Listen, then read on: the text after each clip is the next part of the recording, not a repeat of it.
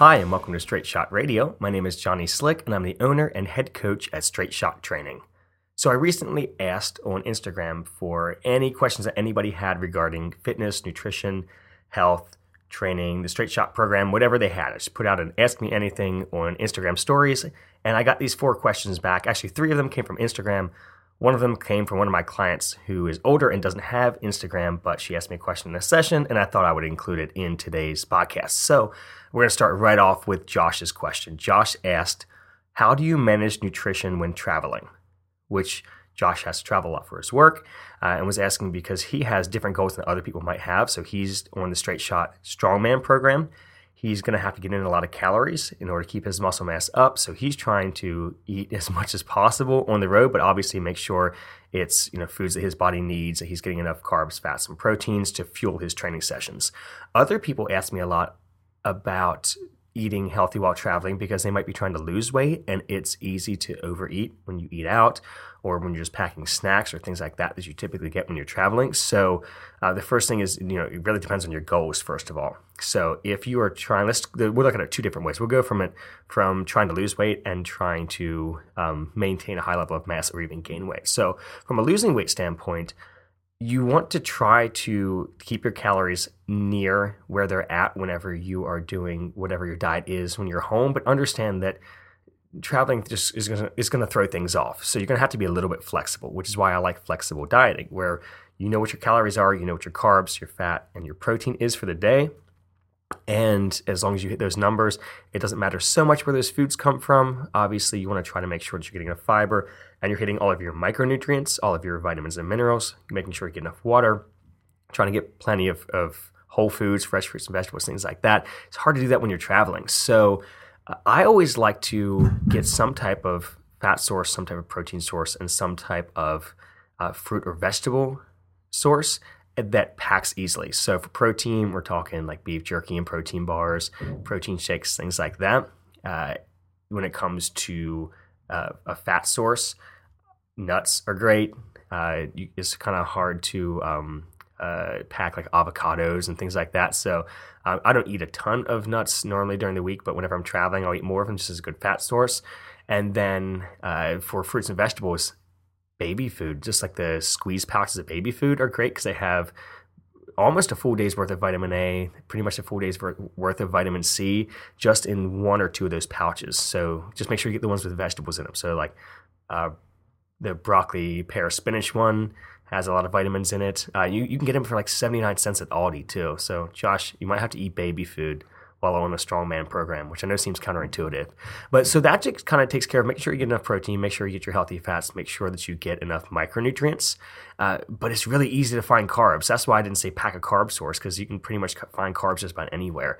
Uh, anytime you stop in a place that has fresh fruit, you can get fresh fruit while you're there. Uh, it's easy to pack, you know. Uh, granola bars or like a, uh, a Clif bar, something like that. They're packed with with carbohydrates. And whenever you're trying to keep your muscle mass up, you need enough carbohydrates for that, but you also need to make sure your fat stays up for hormone production, and of course you need to keep your protein up to help with muscle repair. So that would be if you're if you were gaining weight, I would try to or gaining weight or trying to maintain a lot of muscle mass, I would make sure you pack enough things to hit your micronutrients. So you know, baby food or uh, trying to think is not really sure how else to get in vitamins and minerals other than getting fr- fresh fruits and vegetables wherever you stop. But just try to get some type of produce in at most of your meals when you're traveling, whether that's through like pouches of baby food or at a, uh, a restaurant. Uh, if you stop to eat, just try to get some vegetables in while you're there.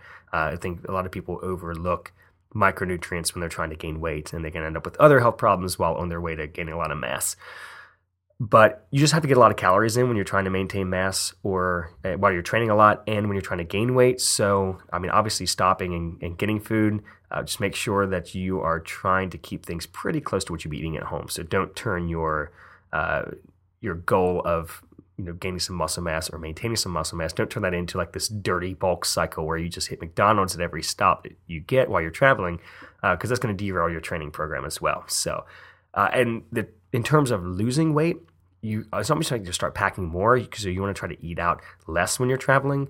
So same deal, packing the protein bars and the uh, nuts, and if you're packing baby food or fresh fruits and vegetables that will last you a couple of days or something while you're traveling, and then try to pack some more um, healthier choices for your carbohydrate choices, so that you don't have to eat out quite so much. So I will pack uh, oatmeal.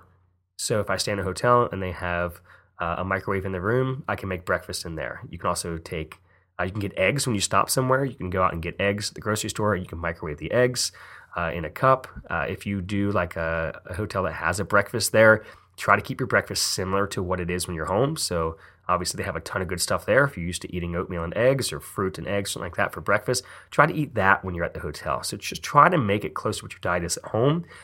Obviously, the calories are going to be a little bit off because you don't know everything that's going into it, like you would if you're weighing and measuring your food at home. But it's going to give you a rough, uh, rough uh, comparison to your diet at home. Overpack. It's it's better to have too much healthy food on hand than it would be to run out of food while you're traveling and have to stop and just get a bunch of stuff, or eating out at fast food restaurants because the calories can pile up so fast there. If you eat like a, a lower sugar protein bar and a quarter cup of almonds and an apple and a banana, that's still going to be, you know, so it seems like a lot of food. That's still going to be less calories than would be in one sandwich from McDonald's. And you got all of that food in. So it's just a better way to stay on track if you can pack enough food with you. So, uh, Josh, hopefully that answers your question here. Uh, moving on to Andrew's question. Andrew asks, How often do you switch out the main movements in your workouts? So, what Andrew means is if you are used to doing squat on your leg day, deadlift on like your back day or another leg day, and bench press and then overhead press. We do variations of those four lifts a lot in straight shot. How, he wants to know how often do you switch out those movements? So when do you switch to a box squat? When do you switch to a uh, block pull or a rack pull and deadlift? When do you switch to a close grip bench press or a floor press? When do you switch to a push press from a strict press? So we switch up the repetitions a lot every six weeks on the straight shot training program. In straight shot strongman, since the repetitions, I mean, they switch up a lot, but not as much as the regular straight shot program because with regular straight shot, we're doing times where we focus on stability, times where we focus on work capacity, times where we focus on hypertrophy, times when we focus on strength, and times when we focus on power. Whereas with the straight shot strongman program, we're typically focusing on hypertrophy, maximal strength most of all, and some power. So with that program, there's going to be less change up of the repetitions. If you have less changing of the repetitions, then you want to have more changing of the lifts just to make sure that people don't get into like a like a movement fatigue uh, or technique fatigue where they they're just the same movement that they're doing they get to a, a point where it's just not moving the weight's just not moving and they start seeing their lifts go down or lifts are stuck, it's time to switch something up. And I like to switch things up before they get stuck. So, how often we change up the movements or the, the repetitions every six weeks. And a lot of times the movements change with that. We recently had a big shift where we went from uh, doing squat, bench, deadlift, and overhead press every week to now we're doing a variation of every lift, a different one every week for the next six weeks. So that's one way of switching it up. Uh, ways to switch it up would be changing the range of motion, changing the velocity, so moving the weight faster, changing the implements. You could change from a bar to a dumbbell, uh, but you're still basically moving in the same uh, motion. A shoulder press with dumbbells or a bar or a push press are all similar overhead pressing movements, but they're slightly different. So it's going to challenge your uh, both your muscles and your nervous system in a different way to maybe help you break through those plateaus. So I'm a bigger fan of switching things before you think you're going to be running your head into a wall and not getting past whatever uh, movement you're stuck on. Another reason to change up movements uh, is for blocking movement. Blocking movement is where you make it so your body can't physically do it wrong.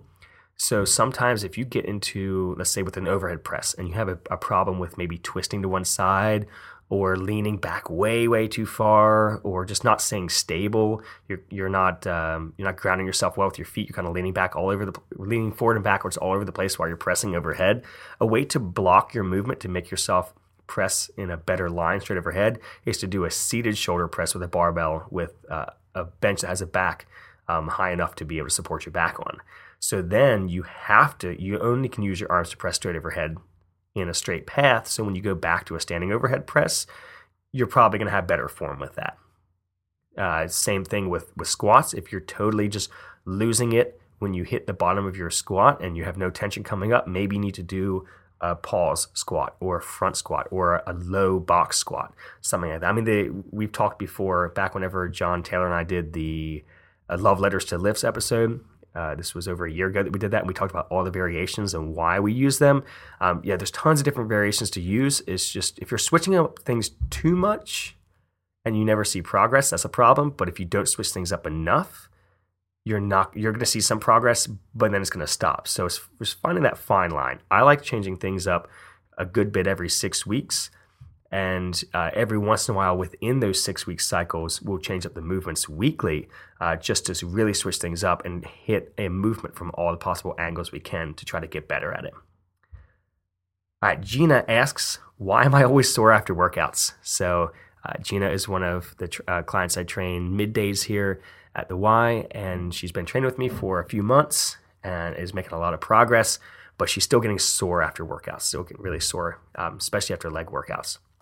So, the reason why you get sore typically is you do something different by doing something heavier, you had a larger range of motion or a different range of motion, you uh, went slower, you went faster, uh, you did more repetitions, you did more sets, you had less rest periods. Anything that's going to increase the intensity of an exercise or the range of motion is going to make it uh, more likely to make you sore.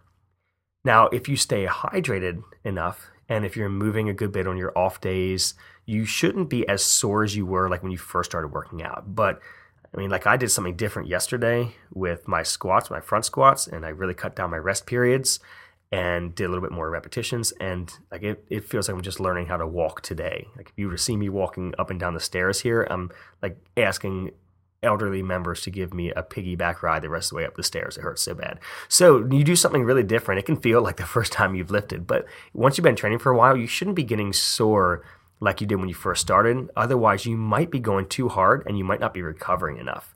So if you're getting sore, you've been training for a while, meaning like let's say more than a year, and you're still getting sore almost like like you can't move for 3 days afterwards, something's up. You're probably doing too much volume, meaning too many sets, too many reps, maybe too many exercises. You need to cut back a little bit on the volume, how much total work you're doing. You might need to um, look at what exercises really make you sore and especially cut down on those. Bulgarian split squats make me super sore.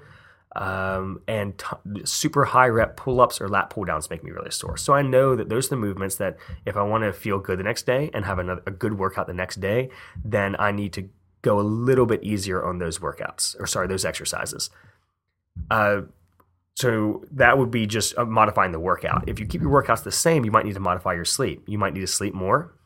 Uh, maybe you're not sleeping deep enough. Uh, we have the whole episode on sleep hygiene. Maybe you need to address the quality of your sleep from that angle. Uh, if you don't have your nutrition and your hydration in check it's gonna it's gonna hamper your um, your ability to recover.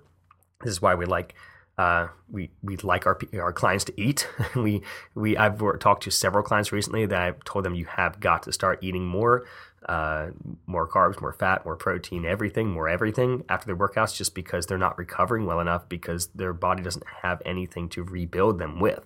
So look at your nutrition, your hydration, your sleep. Look at your workouts.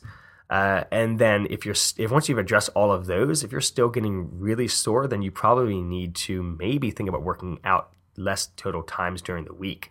Maybe take out one of those lifting days and then try to do something light, uh, like a light bike ride or elliptical, something to give you some active recovery, uh, and then gradually build it back in uh, build that day back in by starting with like less time, less total exercises, less total reps uh, to make sure your body recovers. But yeah, if you're still getting really sore after you've been training for a while, um, you need to address the, the total volume. So what I did with Gina is whenever she told me that she was still getting sores, we adjusted the volume by instead of doing three sets on exercises, we just did two and I gave so then that gave us more time in our session, so we could take longer rest breaks in between our session, in between our exercises, uh, and that seemed to really help. And she got less sore after that. So um, it could be something as simple as just just dialing down on how many sets you do in a workout. All right, our last question here comes from Sarah. Sarah asks, "What is the best way to cut body fat?" Two part question. best way to cut body fat intermittent fasting or cutting calories or something else. So, the best way is also the only way to cut body fat, and that's a caloric deficit. You have to be eating less calories than your body is using to perform your daily activities that includes exercise. How you want to do that is up to you. If you want to do that with intermittent fasting, meaning you only eat in an eight hour window and then you don't eat for 16 hours, the reason why it works is because you're cutting calories.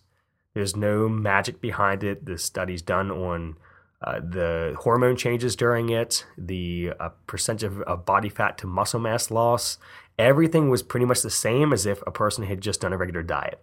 The thing that separated intermittent fasting from a regular diet was that people had trouble, uh, they had more trouble sticking with it than someone who's on a regular diet.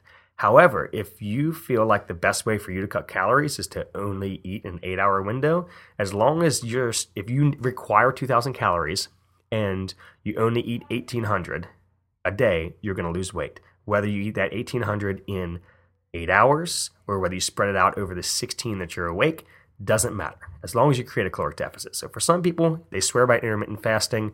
If you lose weight and you're feeling good and you have good performance in the gym, which is my little extra thing in here, um, then good for you. Keep going with it. Uh, same thing with keto.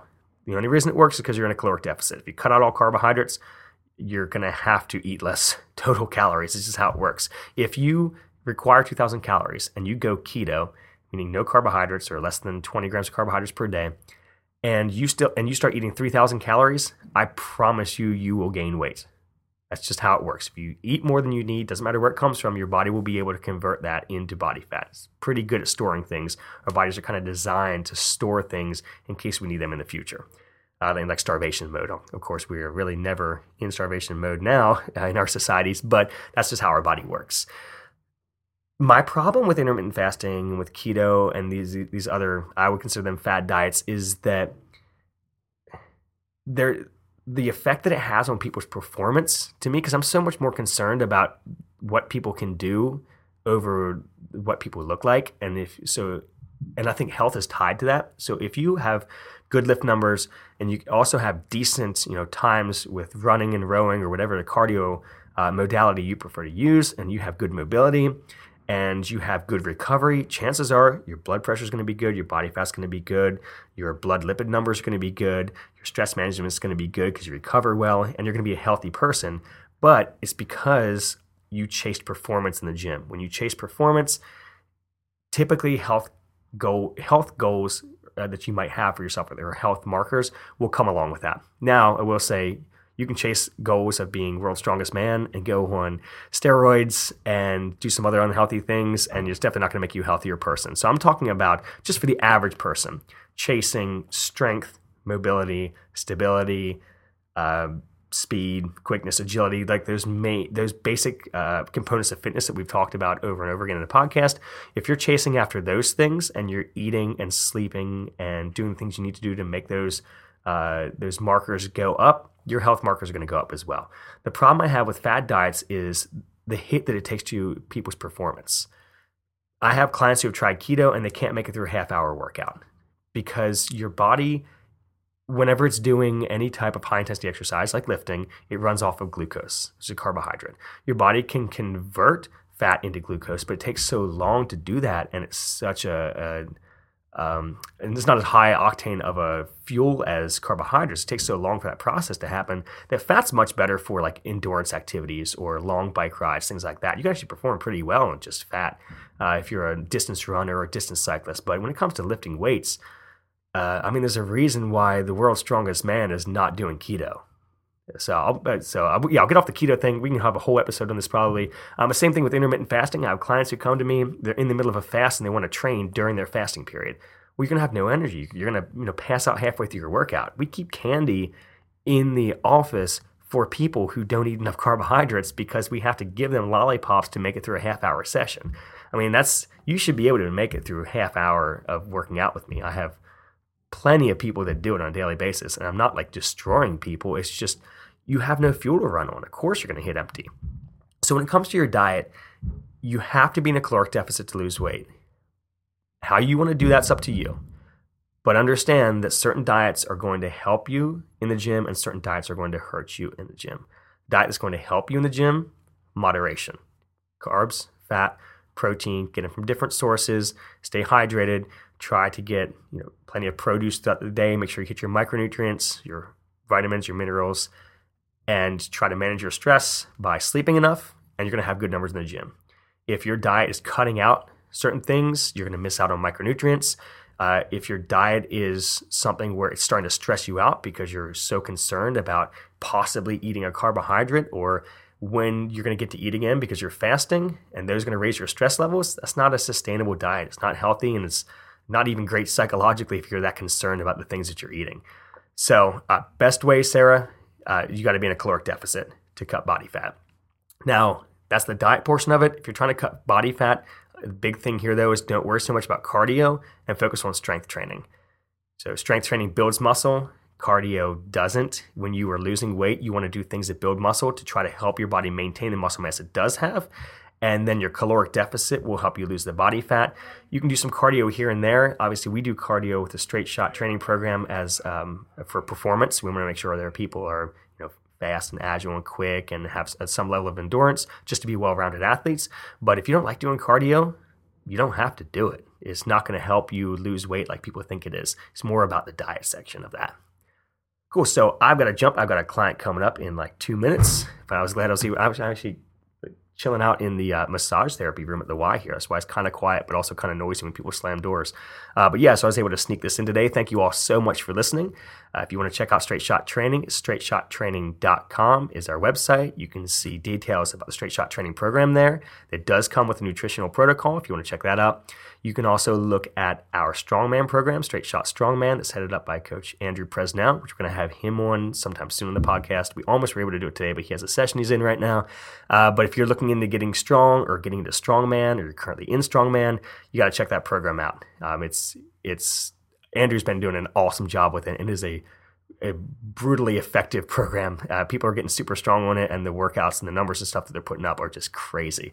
Uh, also, stickers are coming soon. Uh, stickers are going out to Straight Shot subscribers. Are cool Straight Shot stickers that uh, Rachel just had made. Uh, my wife, who does all of our graphic design, and we're getting those out to the subscribers now. So if you're subscribed and you're listening, we're working on mailing those out to you, and we'll have them up on the website available for sale soon. Uh, if you want to check us out on social media, the handle is at Straight Shot Training, and uh, if you want to drop us a question for the future podcast, you can do that on any social media platform, and we'll try to get that in next time we do one of these. So thanks again, and have a great week, everybody.